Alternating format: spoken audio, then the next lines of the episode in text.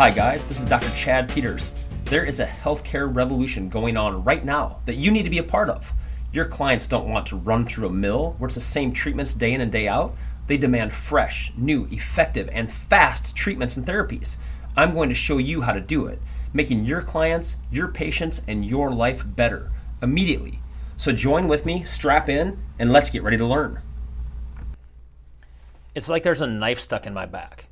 this is something I hear daily. What does it mean?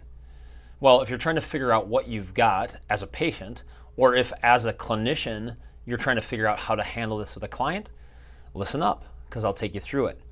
When I do my distinguishing tests to figure out what one thing do I have going on or what direction can I take, the deep breath test is my primary test for any sort of rib issue. As in, take a deep breath in. When you take a deep breath in, does it make your issue more pronounced? Does it feel like there is a knife stabbing in there?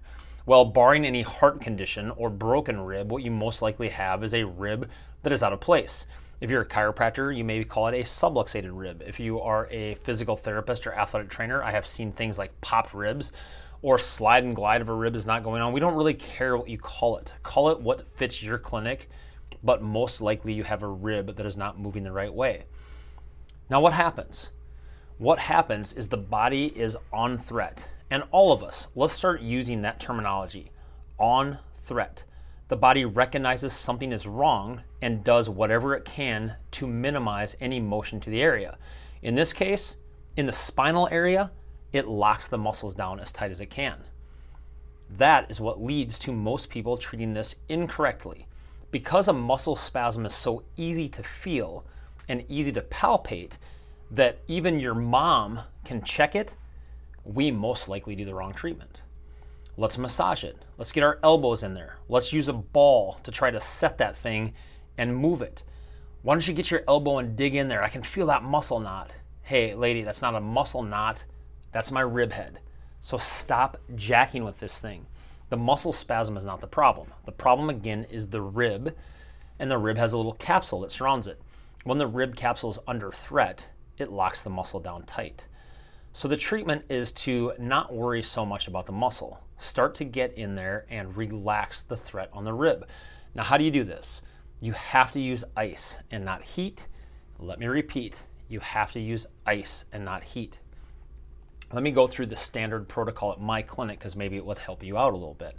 When somebody comes in with this condition, of course, we still take them through the full test, and you need to make sure it's not a heart condition or anything like that. We go through it all, but the pain is severe, so these can be very tricky. But when the deep breath test is positive and they say something like, it feels like a knife is stabbing in my back, I will typically use a hot pack for about five minutes.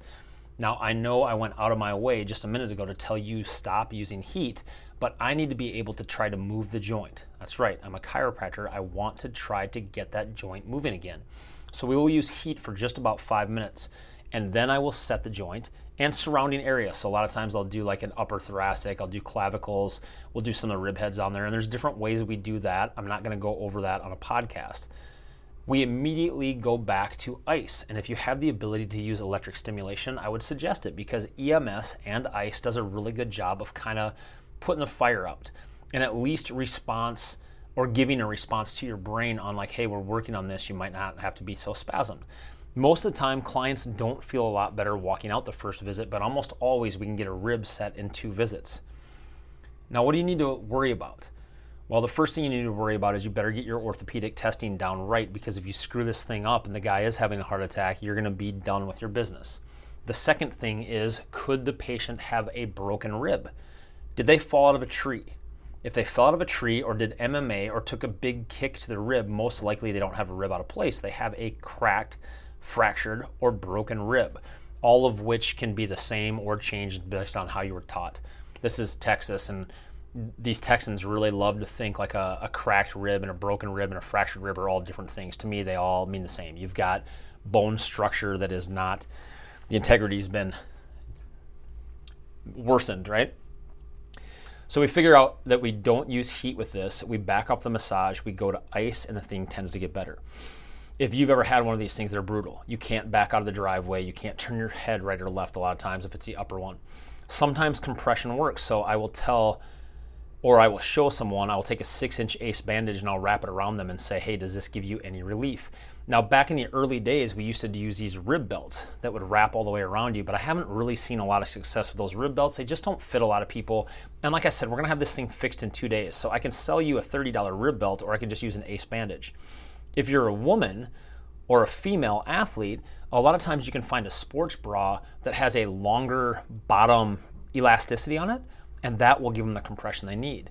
I also like rock tape with these rib issues, and you cut them into one of those octopus strips. If you haven't seen it, it's four or five little strips that go across there, and it helps to suck out inflammation to the area.